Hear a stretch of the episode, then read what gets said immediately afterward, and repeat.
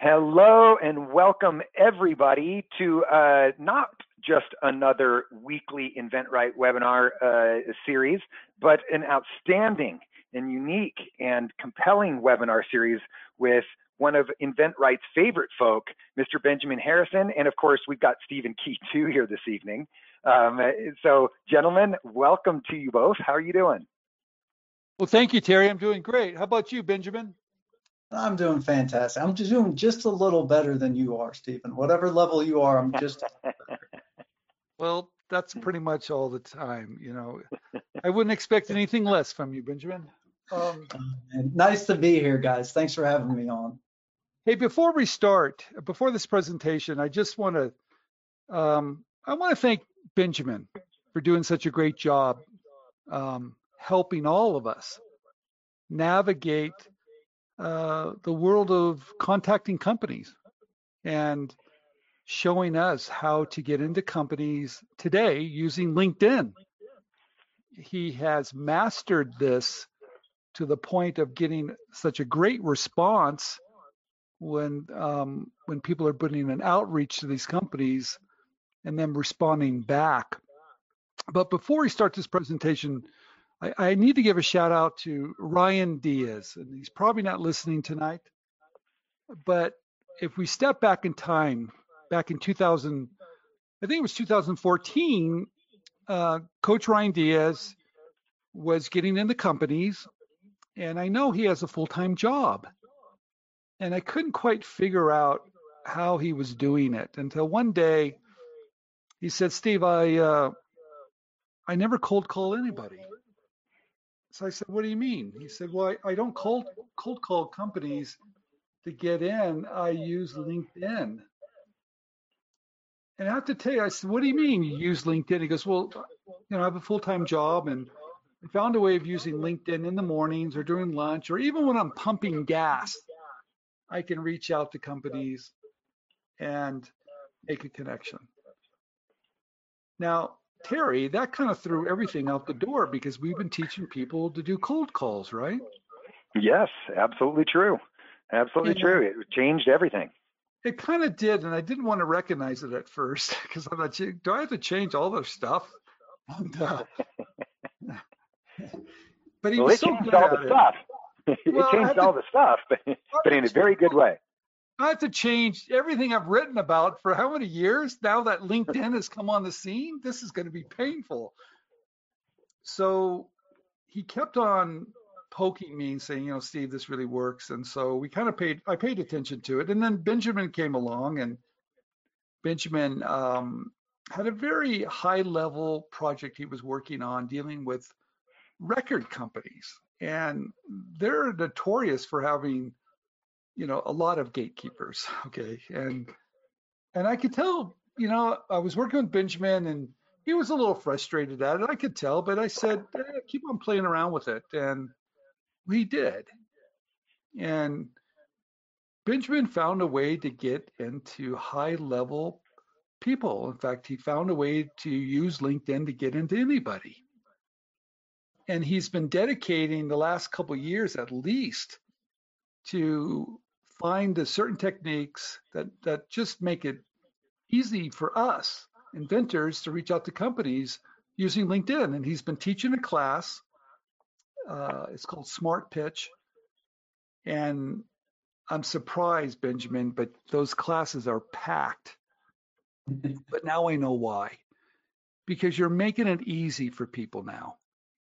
That the dreaded cold call is just thrown out the door and you figured out a way to help us inventors reach out to all those companies using LinkedIn. And Terry, Benjamin, I don't know, six months, seven months ago, I think he had a crazy idea to write a book. And I said, well, that sounds like a great idea. And you have all the experience. So Benjamin and I wrote this book called Licensing Ideas Using LinkedIn. I'm very proud to say that it is up on Amazon now. You can find it and he's going to talk about there it is right there. And we did get the approval to use LinkedIn's trademark for this new book, and I'm very proud that we were able to get that.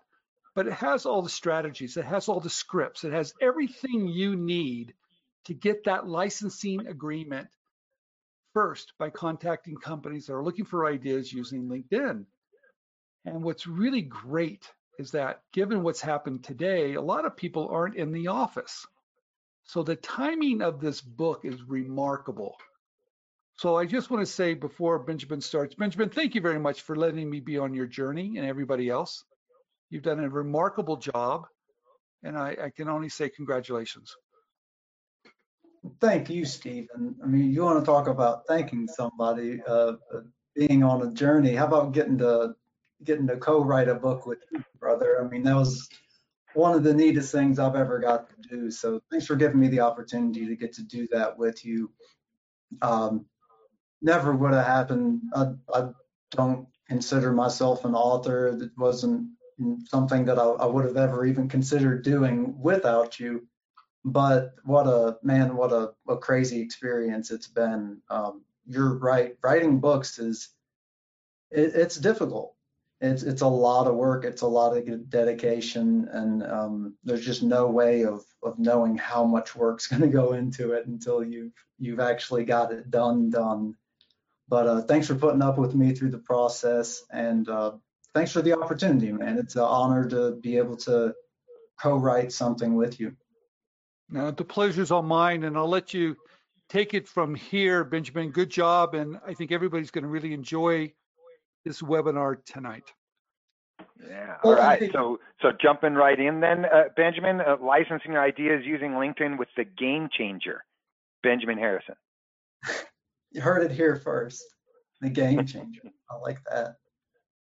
So, Stephen was just talking about this, and guys, feel free to jump in whenever you want. I know Stephen will, will probably have to have something to say at some point, but why LinkedIn is currently so important for inventors is because trade shows have either been canceled or gone virtual. And most people are working remotely. It's harder than ever to get people to answer the phone.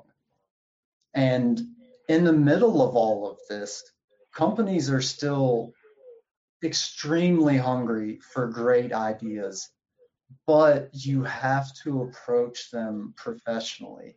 You, it, all these other forms of communication, all these other ways of getting in, just aren't what they used to be. Trade shows, uh, they're going to try to go virtual. We'll see how that goes. I'm excited to see how it goes. I have high hopes, but I know that there's really nothing to replace that that person to person, you know, two people actually in front of each other having a conversation.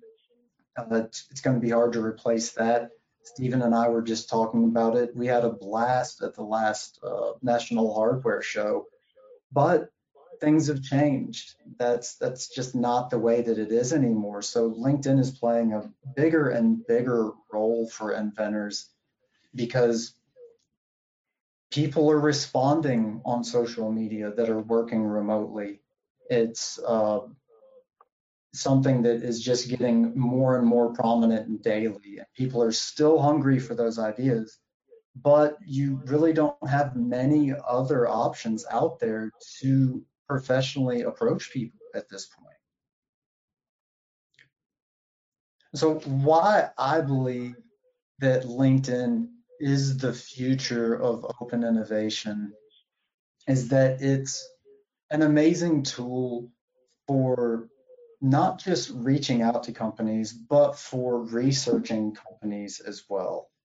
And it's where all the decision makers are. There's over 700 million users at this point.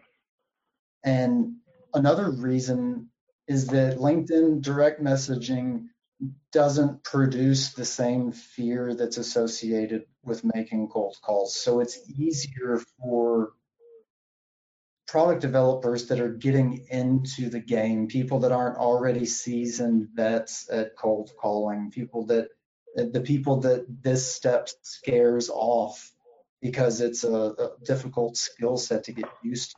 They don't have to go through that step in the same way, and they don't have to work through those same fears because making a you know sending someone a message on LinkedIn just isn't as scary as a cold call is. And direct outreach on LinkedIn is also, I'd say, at least four times more effective than cold calling. And it can produce some really lightning fast responses. I get screenshots that students will send in of responses that happen in under a minute on a Saturday. So you, you can't really ask for anything faster than that.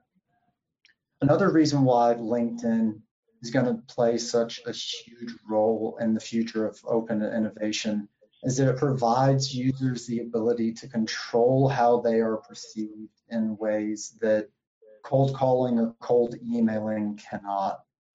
Like Stephen was talking about earlier with Ryan, he has he's was he, Ryan works like at 750 hours a week required, and he can still manage to get this done because it's something you can do in those moments at, at the gas station or waiting in line. It it's, doesn't have the same time constraints that cold calling does.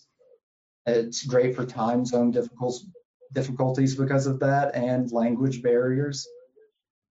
It provides people an opportunity that I think is unprecedented to make effortless connections with key players within targeted companies. I cannot think of an easier way to be able to connect with with other professionals. Um, and it's not something that you can do on the phone in the same way that you used to be able to.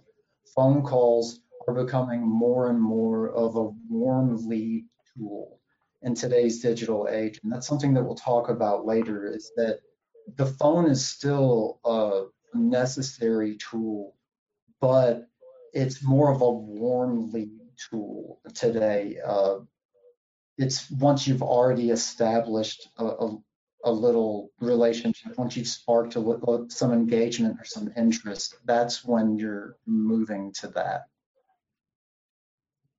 So what ends up happening whenever I try to talk to a lot of inventors about LinkedIn is that they initially have pushback because they think that they have to start creating content or go viral or be an influencer in order to use LinkedIn.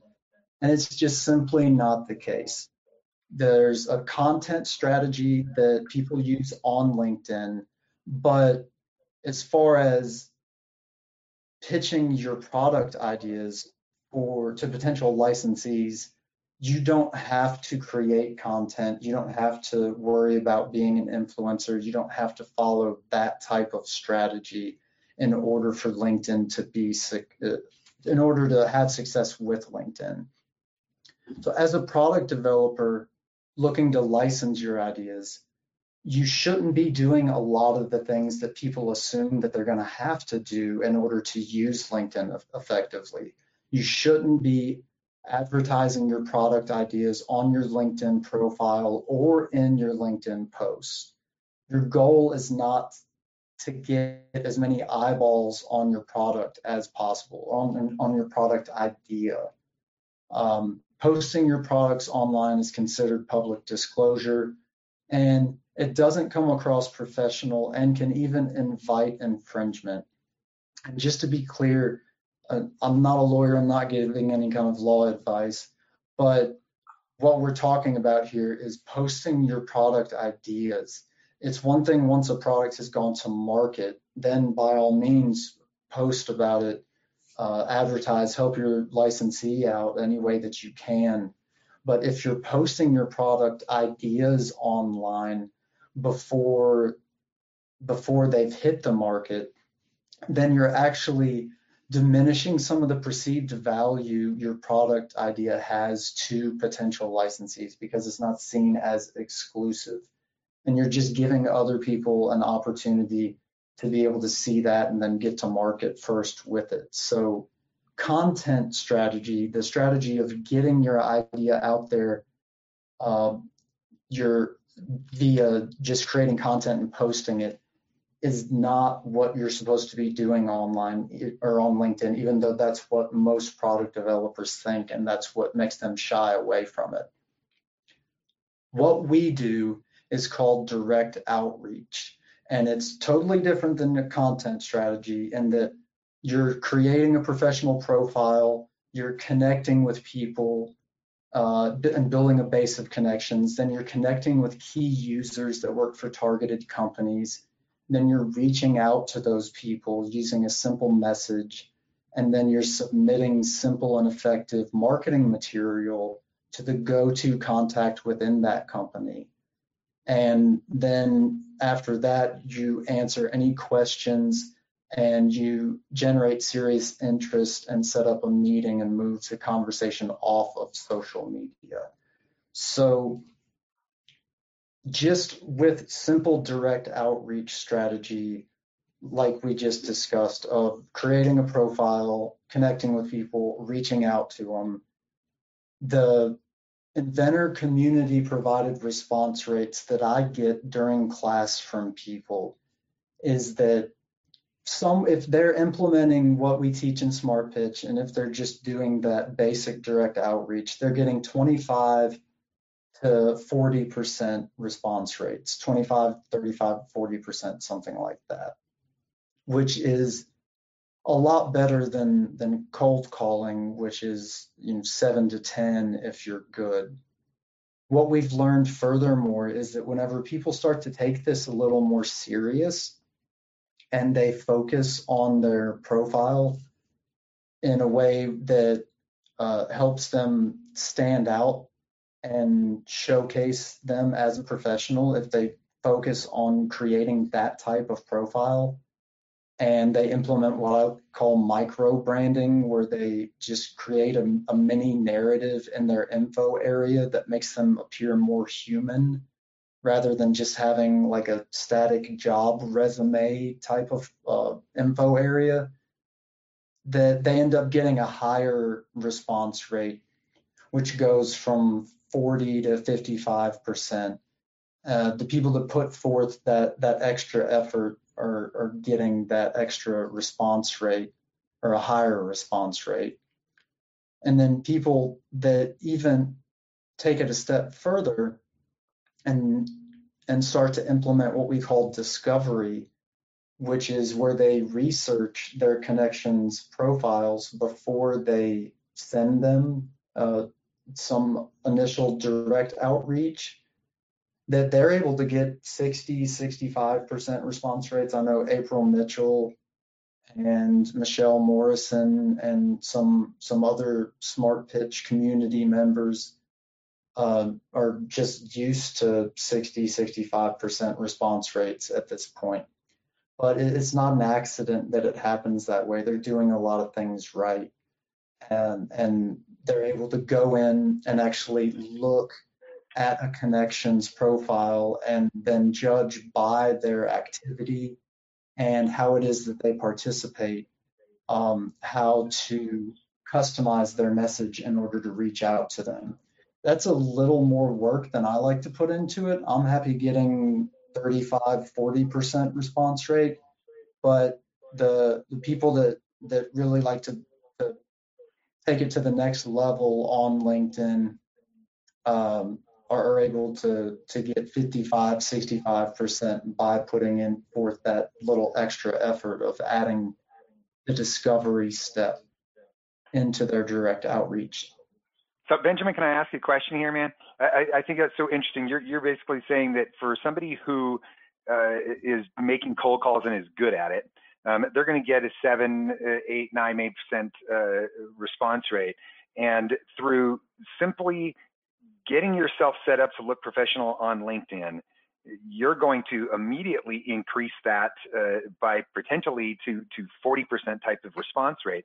And then you can just by taking a few simple steps, you could actually get yourself to for potentially 65 or better percent response rate from from the people you really need to know and that you really need to connect with within the industry. That seems that's an amazing number. I mean, it really is. Do you have to to, to be the, at that discovery level? Do I have to be a social media uh, person. I guess the only way I can put it because you know me, I'm not really a social media person.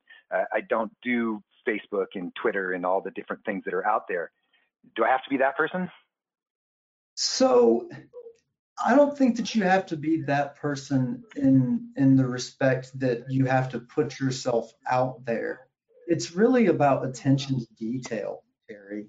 It's about having some activity, some participation on the platform. It doesn't you, you don't have to be, you know, on there constantly, but it, it does help out a lot if you're active yourself but it's about it's really their discovery that they're doing their research um, it's the attention to detail to each specific connection. And then they'll they'll customize even um, they'll they'll go through and they'll look at that person's activity and they'll see how that person participates. They see how they communicate. Is it formal? Is it casual? And then they'll customize their direct outreach message accordingly and that's why that number ends up being so high is they're, they're they've got skin in the game at that point. They're they're putting in work in order to achieve those success those response rates. But it's not necessarily about being an influencer. It's about honing your skill uh, honing your outreach game to a point where you can learn to read people like it's meeting them where they're at is kind of the way I look at it. I think that's great. Thank you. Absolutely. And so an, another big aspect of that too is it helps if you've got an effective LinkedIn profile. That's another aspect of this that's essential if you want to try to get that as high of response rates as possible. And Stephen, if you're still awake, uh, you I know you like to to coin the LinkedIn profile as being a sell sheet for you as a product developer. I've always liked the way that you put that. Um, you you want to expound any on how how you see that playing out, uh, or what it is when your aha moment was for that? No, I think your LinkedIn profile is really your personal sell sheet. And I think I like the way you actually that it's your digital handshake. Um, it's a way for someone to get to know you. Um, everybody knows today that most companies are interviewing you along with your product submission. I was able to interview 30 different industry leaders in 17 different industries, and I asked them, what are we doing right and what are we doing wrong as inventors? And the first thing they told me, they said, look, we really have to get to know you a little bit and determine if you were someone we want to educate not i wouldn't say educate but someone we want to bring into our community we want to bring into our company you see they're they're interviewing your product submission, but they really they need to make sure that you're someone that they can bring into their company and not be embarrassed. So that's why having that ability to build your profile as a personal sell sheet to give them the confidence that you are a professional is powerful. And that's why I think it's really important to take the time to do it correctly. I think you're absolutely right. Um, it, it, like like it says here on the slide, and think about it from your connections perspective.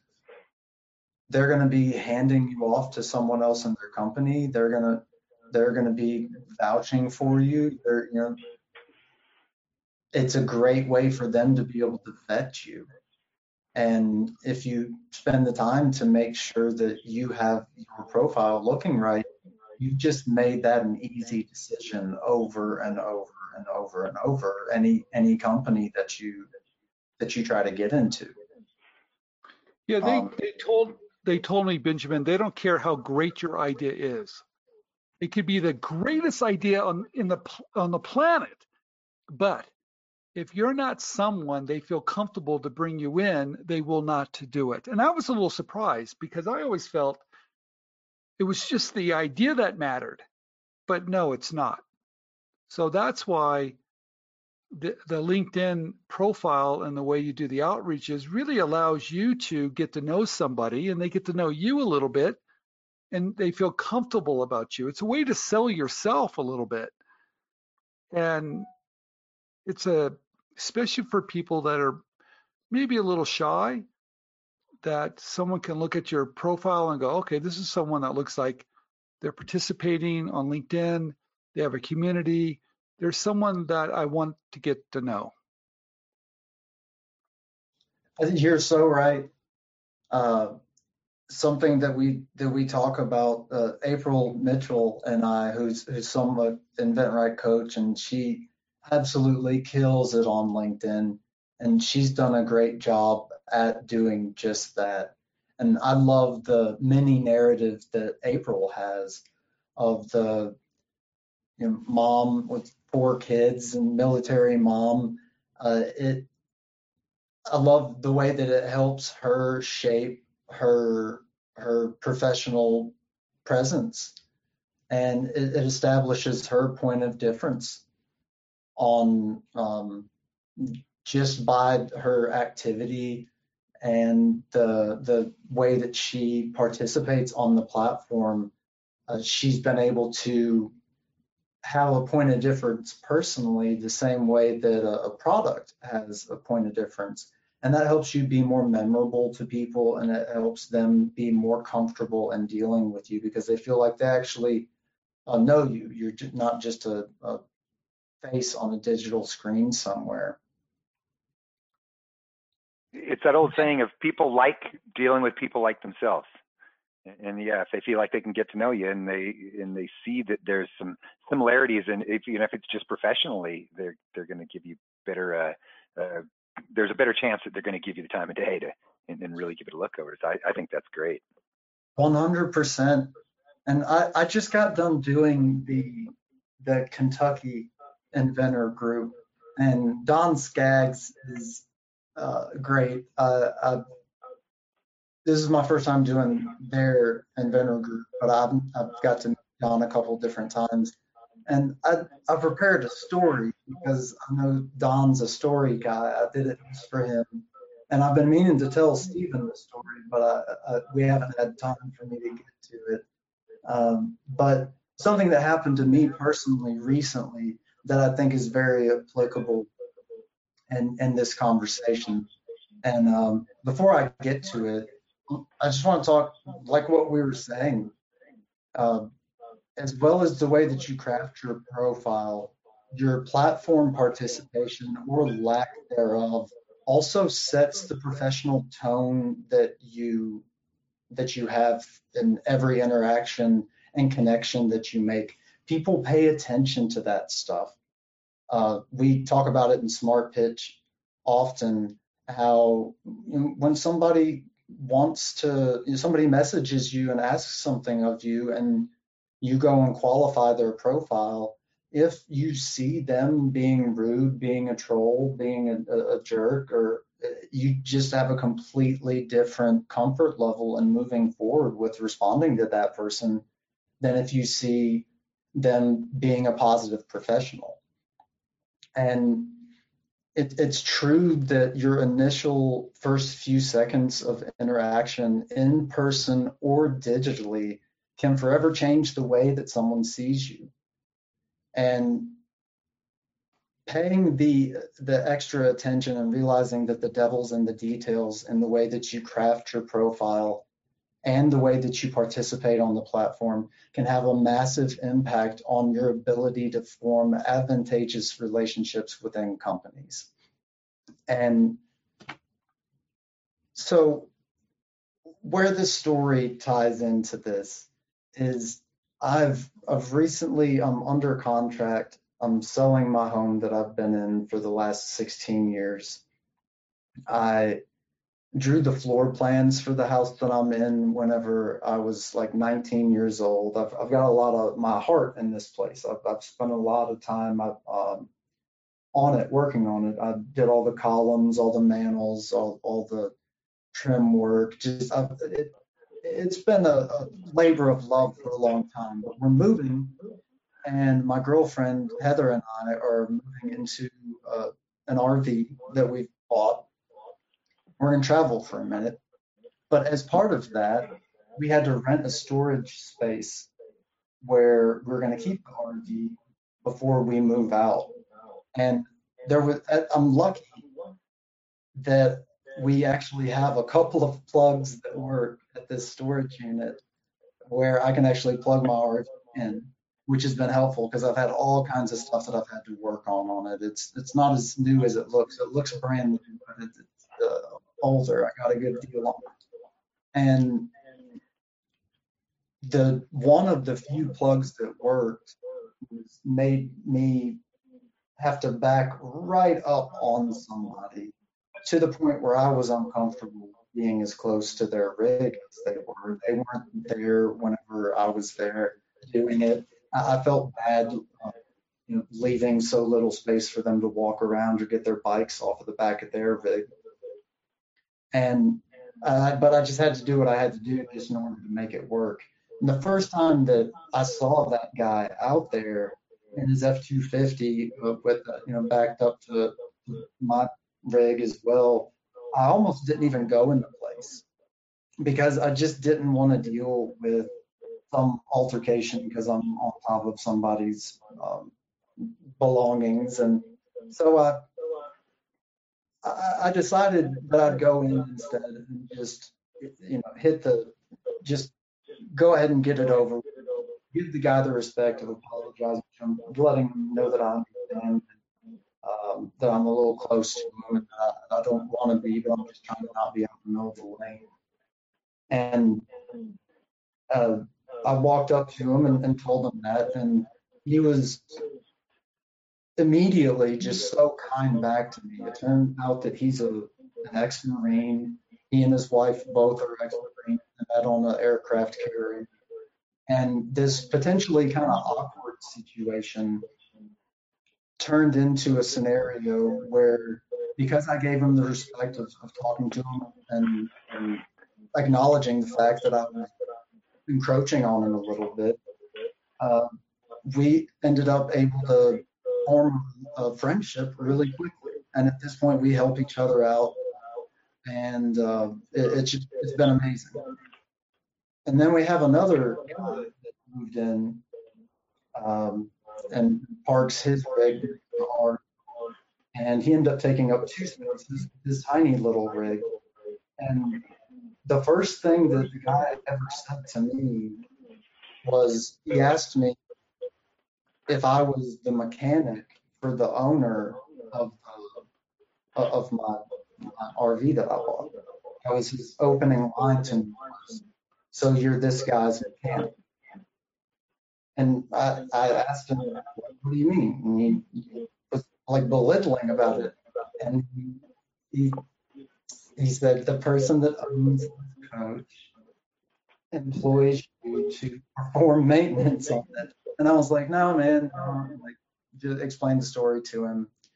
And he, he tried to be nice afterwards. He, told me he's a engineer by trade and he we went on to talk a little bit and he, he, I could tell he, you know, wanted to make friends, but it just isn't going to happen. There's just not a world after our initial meeting of him asked, of, you know, he didn't approach me with a hey, nice rig. It was whose rig are you working on? Like it after that initial meeting, there's it's it's going to take a lot for me to get to a point where where me and this guy are are going to be friends. And I think that that's important to remember in all of this because as a, as product developers, a lot of us are in that engineer mindset of we're we're more we're more focused on making things work or how things work, how devices work, how something's how prototype's going to be better. But we forget that business is a people game and you need to remember how people work and respecting people is how you form relationships. Um, that is how you that's how you spark engagement in a way with someone where they actually are even gonna be willing to listen to what you say at all is by respecting people. Once you've lost that, you've got to make up a lot of ground after the fact. And so I, I sorry to go off on a long story. I know you hate me for it, Stephen, but I just I think it's important for inventors to remember that licensing, just like any other business, is a people game, and you have to you have to understand how people work if you're going to form those relationships. Um, an, another way to get people a little bit more comfortable with you and make your profile come a little more alive that's a new thing that they've started doing on LinkedIn is to add a name pronunciation to your profile. It's something that you can do on your mobile devices. You can't do it on a desktop, but you now have the ability to just go through and record a 10 second recording of you saying your name.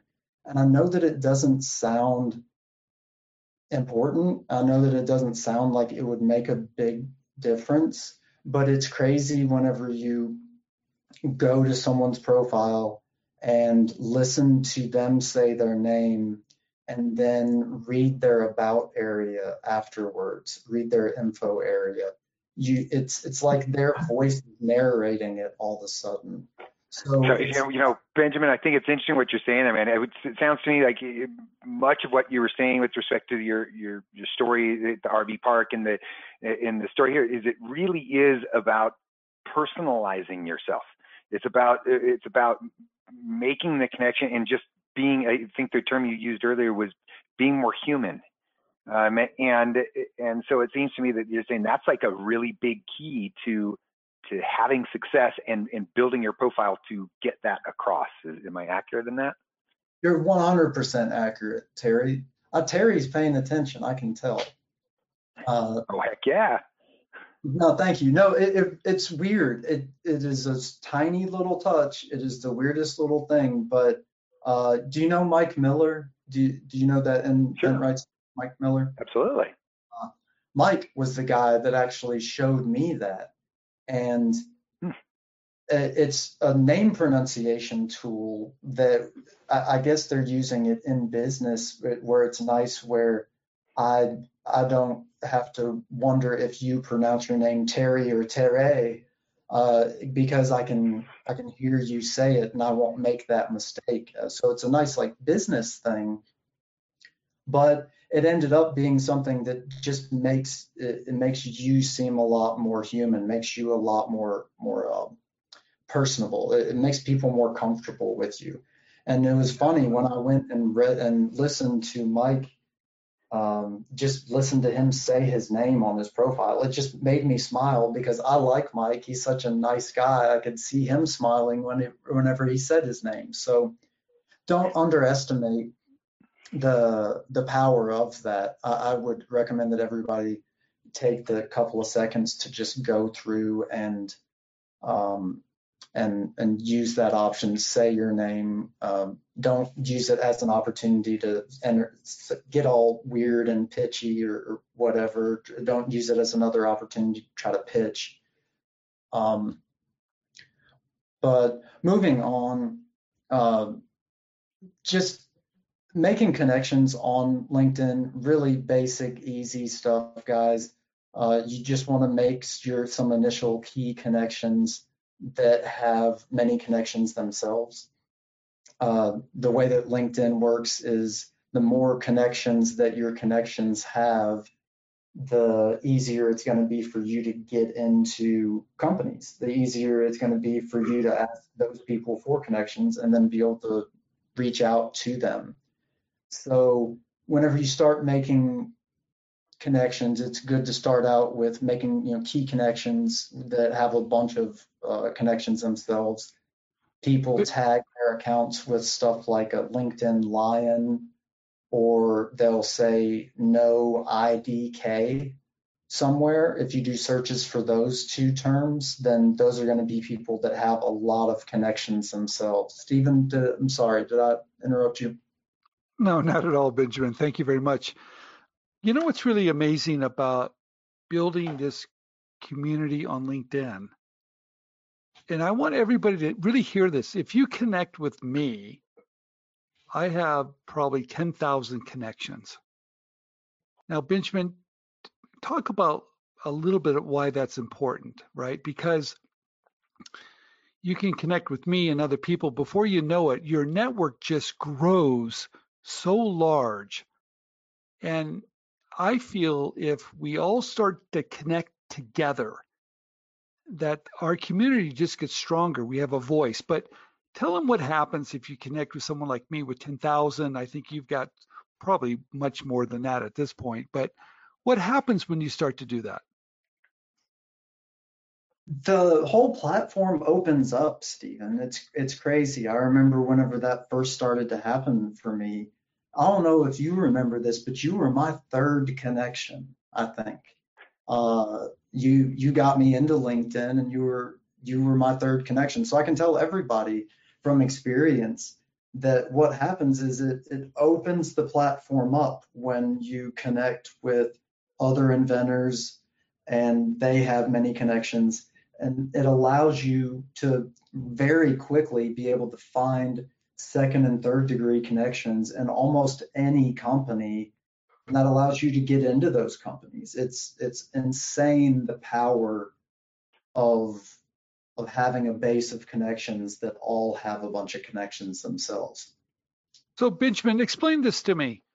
If i have 10,000 connections and someone connects with me does that give them what does that give them? Does that give them connections to my connections how does that work so how that works is that if someone is connected to you, then they are your first degree connection. And all of your other first degree connections become their second degree connections. And then all of their first degree connections become your third degree connections. So it's kind of like the Kevin Bacon game of how many degrees to Kevin Bacon. But it, yeah, it, it allows you to be able to reach out to those people for connection requests at that point because you're connected through someone through someone else. And so that's what it does is it allows you to be able to reach out to other professionals for connection requests. And then if they accept it, then you can message them for free, unlimited messaging. Now, I'm going to assume that tomorrow everybody that's listening tonight that's not connected with me, that you connect with me because then that shares my connections with you. Is that correct? Yes, except for I think the only reason he did that is because he wants to get more connections than me. I, I had a feeling the same thing, Benjamin.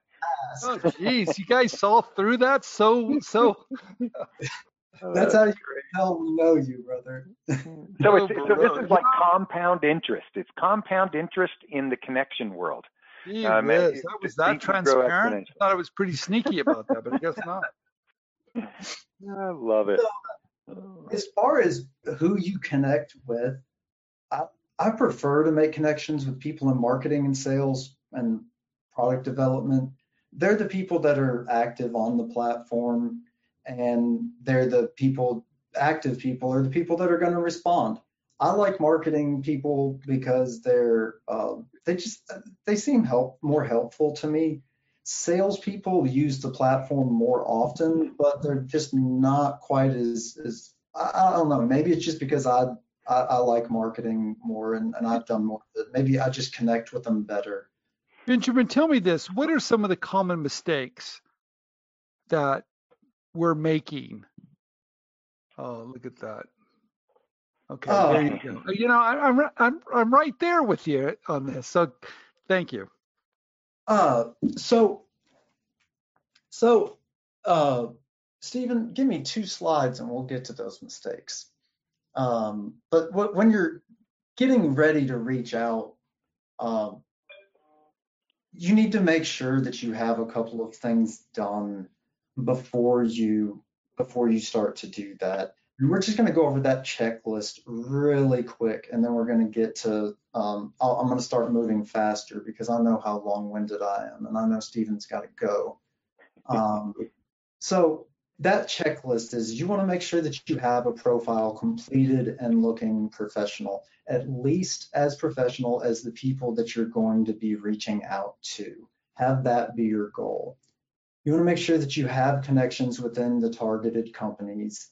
You want to make sure that you've participated within the industry on LinkedIn that you're going to be pitching into. You need to be participating with the venting community and you need to be participating, just liking, commenting on posts within the industry that you're going to be pitching. You need to make sure that you have killer marketing material prepared, be that sell sheets or videos, because you're going to get responses and people are going to expect you to, to make good on it. So you need to have that ready. You also need to make sure that you have some IP protection in place and in the form of a provisional patent application it's really great if you can know your prior art and your point of difference. Um, just as a way of, prepping for common questions. It's nice if you can have a prototype ready, that's great, a 3D prototype, whatever it is. But it's nice to have that stuff ready before you start reaching out because you're going to get responses and you're going to need to be able to submit that afterwards. Benjamin, can I ask you a quick question about that? Because uh, I know we're, we are getting close to the top of the hour and, and we need to kind of move. But I, I, wanted to ask you, you mentioned in that first one, have your profile completed and looking professional. Uh, I have students ask me questions often about, oh, do I have to put my picture up there? Can I put an avatar, a, com uh, a comic kind of thing? Can I put a picture of my dog? Um, can I put something besides me there? Um, what are your thoughts on things like that? Man, uh, I just don't think it's going to come across professional.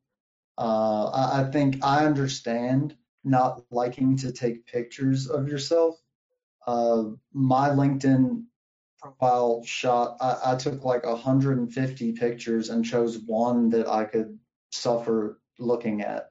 I understand it's not easy to do, but you know, step up to the plate, get over, get over your fear, get you know get do the best that you can because uh, you're not going to have a very high success rate if you're not willing to meet people professionally where they're at and chances are you're not going to be pitching to people that have their dog or an avatar as their as their profile picture okay so so what you said you no wait a minute you, you took 150 pictures and that's the one you chose i'm teasing just kidding buddy great picture i love it. he's it. really god he's tough I love I that. Thought moder- I thought the moderator was supposed to be kind. so, uh, but yeah, that that would be my that would be my advice. Is you can you can not you you can not uh, try to meet people professionally where they're at, but it's going to be a long road. Mm. Um, the keys to effective direct outreach strategies are to biggest thing that I can say is to act like you're supposed to be there. Don't peacock, as I call it. Inventors often want to send over a gigantic message uh, and send over a lot of information in order to prove that they they have knowledge, prove that they have game in an area, but it doesn't end up coming across that way. It, it comes across a lot better if you just act like you're supposed to be there and act like you're supposed to be asking people questions. don't don't act weird about it. Don't don't make it odd for everybody. Don't make it awkward. And you're just going to test several contacts within a company and see who's willing to help you. And chances are you're going to find somebody that's willing to help you. That's a, a, big key to effective direct outreach is to not give up if you've reached out to one or two people um, and and oh, okay, it's not going to work. It's not the case. Just test. So so that's what you mean, Benjamin? By test several uh, contacts, reach out to a bunch of people within a company, and see who's willing to get back to you. Yeah, a batch at a time because you don't want six people that all respond to you at the same time. But I would test several contacts, say anywhere from four to six uh, at a, at a time. Uh, I know Ryan doesn't, Diaz doesn't mind sending out 10 in a day within the same company, but just for me, for for my pace that, that I move at, it, it's more of you know four to six at a time, just because I I don't like having four people respond to me and then I, I feel weird. But if I send out four to six, I know I'm going to get at least one person that responds.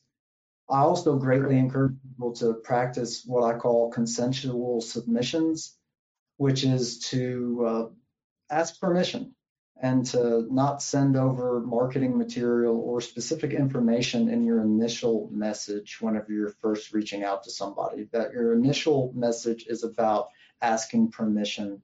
It's not about cramming your marketing material down their throat. Just sparking engagement is key.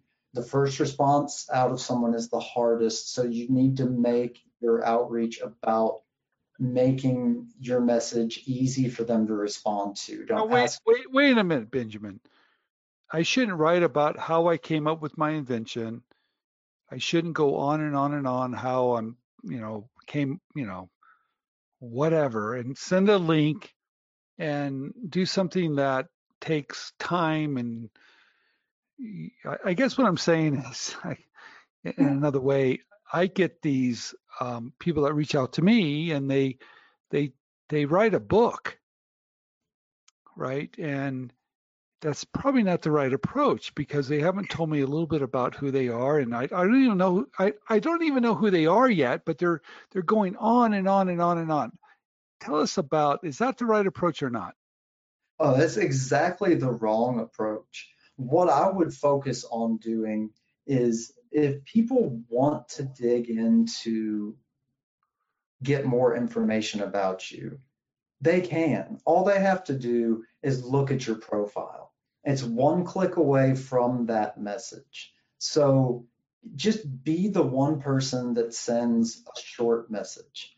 Uh, like Stephen's saying, Stephen is referring to spam that he gets on a daily basis. And so what you want to do is study that spam, pay attention to it, and do the exact opposite. So what I would recommend is, is doing the exact opposite of what Stephen uh, just described. And that's what a lot of people do is they send these long-winded rants with links in them. And uh, you're just crazy if you think that that that's a realistic ask of a connection of yours.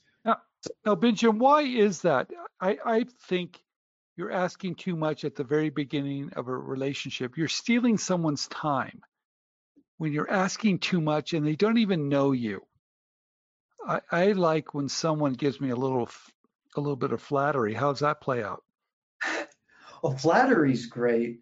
Uh, ev- everybody likes that. Respect is is what we keep coming back to, though is someone isn't respecting your time if they're just going to copy and paste a spray and pray marketing you know, mm-hmm. whatever spam at you if they respect your time enough to do a little bit of research about you and to give you a little flattery and and to go about it that way you're just so much more likely to respond to that person correct? Yeah well, yeah. I am personally. When someone has taken the time to know a little bit about what I do, and they might make some small reference of what I do, and they say something kind of nice, I'm, I'm more willing to respond to it if it's not too long.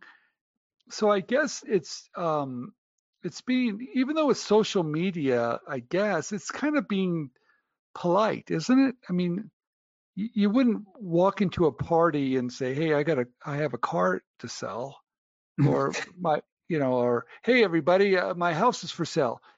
Don't you kind of take it a little bit slower? One hundred percent. And you're you're just being yeah you're being disrespectful to everybody else around you if if you don't. Yeah. Uh, so this is going to those those mistakes you were talking about, the mistakes to avoid. Don't don't do these things. Why shoot yourself in the foot before you even got started? Yeah. Exactly. Don't send long messages because they're not going to be read. Don't send links. They're not going to be clicked. Don't ask to partner up in an initial message because people are going to ignore you. Don't do a deep dive into your personal history, life story. People don't have time to care about all that they barely have time to care about a one mess or one sentence message. So remember to that not to expect anything from your connections. They don't owe you a response. They don't owe you time. So approach it from that perspective of giving them the the respect of getting in, getting out. So a couple examples of direct outreach message scripts. We included two, um, and they're really basic, really easy. Uh, what you have to remember is that hard linear sales pitches don't work on LinkedIn, just kind of the same as they don't work in person. You have to let your marketing material do the selling for you. So some effective scripts that that we've been using for sparking engagement can be as easy as, hey, Terry, do you know who I need to get in touch with at XYZ in regards to open innovation submissions? Or, hey, Stephen, um, I'm sure it's not your department, but do you know who at company name needs to take care of open innovation submissions? The messages that are short, specific, and ask a reasonable question are just much more infinitely more likely to spark engagement and, and elicit a response. So another thing that is absolutely massive right now is sending audio messages. I've been talking about this for almost a year and people still aren't catching on. They're still really rare on the platform. You can send audio messages on mobile devices uh, you can't do it on a desktop, but you can do it on mobile devices uh, via using that little microphone button that you see on that screen. As you hold that microphone button, you can record a message. You have up to 60 seconds, but I recommend just not using it as a, another place to do some weird pitch, whatever. You'd still just use the same script of, hey, Terry, do you know who I need to get in touch with at Uh, XYZ in regards to open innovation product submissions. Thanks for your time. You, but you're saying it versus texting it to them. So people often listen to audio messages just due to the novelty of receiving one. It's often the first time that they've got one. So they click the play button to listen to it just because they've never seen it before. But what ends up happening is you speaking someone's name makes that outreach feel more personal. You took specific time to say that to them. It's obvious it's not copy and paste spam. So we end up seeing really high response rates out of audio messages versus standard direct messages. You know, one of the things I like about what you're saying there, Benjamin, that you mentioned earlier is is that you can hear a smile in somebody's voice. Uh, so put a smile on your face when you when you ask that question uh, because it really does make a big difference to coming across as friendly. And if they can hear that in your voice, why wouldn't you want to respond to it? Just simply help somebody out uh, very quickly. They sent you a message in a unique way. So I, I really like that. I think that's cool. Thanks, Terry. And something that Matthew Palmer, uh, one of your coaches, has been doing is he actually gets people comfortable in uh, leaving voicemails via and, and gets them comfortable using the phone via sending audio messages on LinkedIn up and back with his students. He's able to critique their their approach that way. So it, yeah. it's a really neat way to to get more comfortable, you know, talking and, and getting used to to whatever script it is that you're going to be using. Stephen's texting me about how long I'm going and how uh, how horrible I am. So I'm going to wrap this up. Oh, really? So I'm getting there, Stephen. We're close, buddy. Um, so what's really important as well is to to remember that you're going to need to transition the conversation off of LinkedIn. It's really easy and comfortable to send uh, direct messages and audio messages on LinkedIn, but you're gonna have to transition off of LinkedIn Direct Messenger if you want to move your project forward. And I think it's best to use initial interest questions that potential licensees ask as an opportunity to respond with something like, that's a great question. I can best answer it as well as any other questions if we could set up a quick call or, or set up a virtual meeting. Uh, it, it's an easy transition whenever you're getting initial interest. And it's the truth because direct messages are great for sparking engagement, but they're not the best form of communication when it comes to answering complex questions or working through key steps in, lic- in the licensing process, like working on a term sheet. Like try texting that. It just it doesn't it doesn't work. So moving the conversation off LinkedIn helps gauge interest as well as gives you the opportunity to take that relationship to the next level and get on the phone or get in a virtual meeting with that connection and that's whenever it really starts to uh, rubber really starts to meet the road. I'm going to skip this because I'm going long.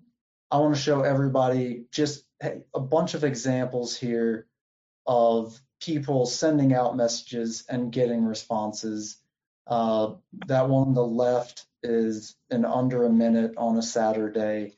These are from people in Smart Pitch uh, sending screenshots in this is something everybody we it's it's not a big deal to do. You get started, get your profile looking right, uh, start making connections, start participating, and you can you can have those same results as well. Now, uh, now Benjamin, I know you love this topic, and you're very good at it, and we cannot thank you enough. But you could go on for a couple hours, couldn't you? Easily easily. I know. I got. to I got to. And I know and, we've and, gone. And that's not a bad thing.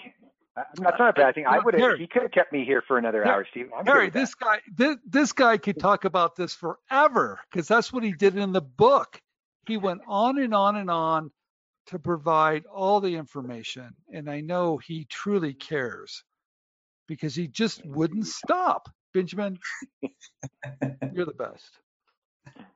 Thank you, Steve. Benjamin, you are the best, man. I, I got to tell you, the, the information that you have, that you provided this evening, quite sincerely, uh, has been really terrific and really, quite sincerely, enlightened me in some areas, things I need to improve with respect to my profile and uh, just the way I'm uh, participating in LinkedIn. And so thank you for that. Um, I, I, believe that you've probably done that for a lot of uh, other folks out there too. Um, and and with that, you know, I would ask you, uh, and I know Stephen uh, has got another thing going on, but would you mind if you, could we ask a couple of questions or and have you answer a couple? I'm more than happy to, Steve. If you need to go, buddy. Uh, oh I, no, I, no, I'm not going anywhere. I'm hey, staying right here. Hey, if you're probably, watch, I gotta watch you two guys now. Uh, so I've got I've got a question here from uh, from Lynn Lynn Suave. I, I, believe it's Suave. I hope that's the case. Uh, but shoot me a, a, LinkedIn voice message with your name if that's uh, not it, Lynn. Uh, so I get to play with that. Um, I, I, work uh, full time and have a personal profile for that, and have my product business attached to that. But I have tried to invite people to like and join my product business, but only have a few followers. Um, and eh, so basically she's saying, how do I emphasize my product business properly within the profile versus her regular business? Oh, good question. So that was the, the question that I skipped. Um, like the way I got that? That, that was intentional. You know, really? He's prepared for that question? Thanks, Terry. Uh, so this is a question that I that I get. Let me make sure that I understand this right uh, they have two different LinkedIn accounts. Mm-hmm. Right. And they're wondering how they can utilize their product development uh, LinkedIn account better. Yeah, she wants to know how does she expose that side of her product business, you know, in conjunction with her other stuff she's got on LinkedIn, because she can't do two accounts, right? Yeah, two accounts is against your user agreement, and it, it's a lot of work uh, I call it living dual digital lives. Uh, it just why why do it? it? You can easily have one account that mixes both professional endeavors together. I love using this example. It's a guy who's a narco terrorist, special forces, and slash entrepreneur product developer. Like if he can pull it off, then there's the rest of us don't really have any excuses of, of why we can't be a slash person as well. Uh, I would yeah. combine both of my efforts into one LinkedIn account, and I would I would um, use the fact that you develop products in your info area as part of your micro or micro narrative that you write about yourself and it, it makes you more interesting. I don't see the downside. I, I don't see why, uh, other than people thinking that they need to push their product out there by using like content creation strategies. I don't see why they think they need to have two separate ones. Combine the two accounts into one effort, grow one big network. There's nothing wrong with being a real estate agent slash product developer, engineer slash product developer um, that that's my answer. Is, is well, you know, and I would tell you, I think that I think Lynn, that you could also perhaps uh, you know uh, parlay the fact that you're creative in your daily job and talk about a little bit of that, and then um, and and that led you to um, expressing creativity in a greater way in product development, uh, and and that kind of ties into to that. Um, so let me ask one more question here. This is from uh, Carl Jones. He says you only have the uh, option to direct message a new contact when you connect with them as a free user on LinkedIn. Um, and if they ignore you, they don't you don't get a second chance to reach out. Do you recommend using LinkedIn Premium? So I don't use it. I, I um, if they're not accepting your connection request, then chances are they're probably not going to respond to your direct outreach either. So that's part of testing. That testing and finding who it is that's going to help you. You don't get to pick and choose who it is that's going to help you out. You can fixate on certain connections and think, "Oh, this is going to be the person. This is my this is my golden ticket to the chocolate factory." But just don't get fixated on on those people. If they're not going to accept your connection request, then chances are they're probably not going to respond to you either. So just keep testing other people within that company and, and find someone who is, because if you have your profile set up the right way, somebody's going to be willing to help you. Love it. So much like product development itself, it's a numbers game, right? 100%. And and something that that Stephen, I haven't told you this. I, I liked this move uh, this was a move that uh, uh, someone made recently on LinkedIn. I, I, gave a little bit of advice and they were able to leverage it. But uh, LinkedIn isn't just a product developer's platform. You know, it's it's 700 million users.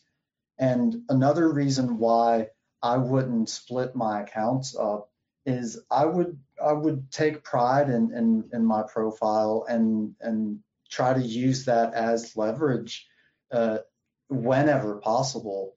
But one of my very good friends has a, a girlfriend who works for a big, huge corporation, and she'd been being turned kind of getting the runaround about a raise over the last uh, little bit, and she uh, I ended up telling her to change the setting on on her account where she would be able where uh, people would see that she was making updates to her account and to go through and update her LinkedIn profile and to leave that setting on where people would get updates as she's doing that. And uh, her boss ended up she updated everything got everything looking really good got a new headshot everybody's seeing that she's making these changes. And her boss ended up calling her and telling her that uh, that she was going to get her that raise and please don't go anywhere or whatever. So it, it.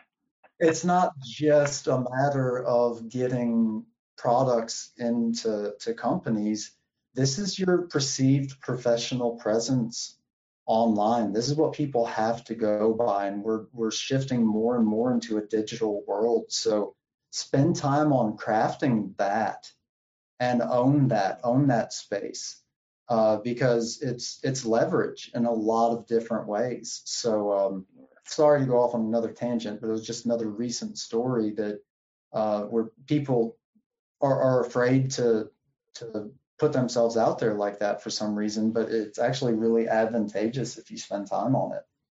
Yeah, yeah, no doubt. Well, Yeah, so we'll, uh, with that, Benjamin, I guess uh, we'll call it, and, and I'll just say thank you very much. I hope everybody has enjoyed themselves. Please feel free to type in your comments if you'd like uh, in about the, the presentation itself. And uh, and if you're an InventRight student, you haven't, uh, you didn't get your question answered uh, perhaps this evening, then please do touch base with your coach, um, and and they can help you out in that respect. and we'll look forward to to getting some connection requests on LinkedIn here, uh, right, Stephen? Uh, some, at least a couple hundred more, right? I think we lost yeah. him. I think we have lost him. That's interesting. I guess that's how it goes. I will. Uh, I'll. I'll just say, uh, everybody have a terrific night, and uh, thank you for joining us. And until we talk next time, uh, keep inventing. Have a great night. See you.